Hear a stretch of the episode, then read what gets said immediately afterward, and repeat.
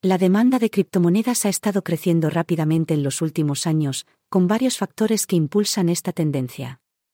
Tres de las fuentes más importantes de demanda seria de criptografía son el dinero de los productos básicos no soberanos, BTC, las monedas estables y el espacio de bloques para constructores barra diagonal desarrolladores.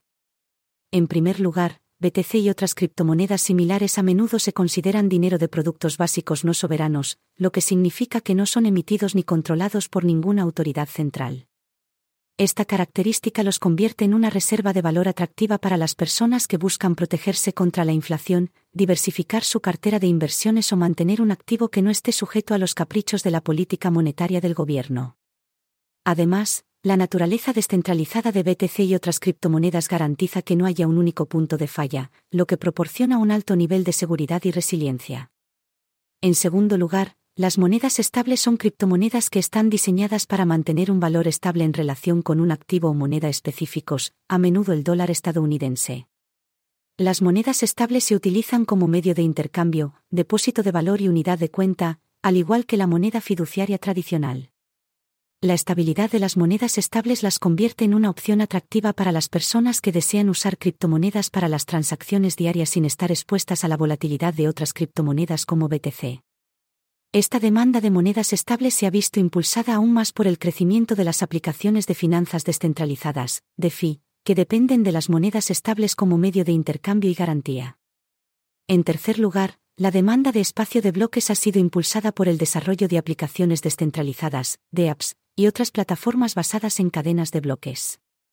Estas plataformas requieren espacio de bloques o los recursos computacionales necesarios para procesar transacciones en la cadena de bloques, lo que ha creado un mercado de tarifas pagadas en criptomonedas para incentivar a los mineros a priorizar el procesamiento de ciertas transacciones. Además, la demanda de espacio de bloques ha llevado al desarrollo de soluciones de escalado de capa 2, cuyo objetivo es aumentar la capacidad de las cadenas de bloques sin aumentar la demanda de espacio de bloques en la cadena principal. Estas soluciones están diseñadas para mejorar la escalabilidad y la usabilidad de las plataformas basadas en blockchain, lo que a su vez impulsará una mayor adopción de las criptomonedas. Además de las tres fuentes de demanda seria de criptomonedas, también existe una tendencia creciente hacia la financiarización de estos activos. La financiarización se refiere al proceso de creación de instrumentos financieros, productos y mercados que permiten a los inversores obtener exposición a un activo o mercado subyacente. En el caso de las criptomonedas, la financiarización ha sido impulsada por la creciente demanda de inversores institucionales y otros grandes actores de la industria financiera. En conclusión, la financiarización de las criptomonedas ha sido impulsada por la creciente demanda de inversores institucionales y otros grandes actores de la industria financiera el dinero de los productos básicos no soberanos, las monedas estables y el espacio de bloques se han convertido en áreas de financiarización, con la creación de nuevos instrumentos y productos financieros que permiten a los inversores obtener exposición a estos activos.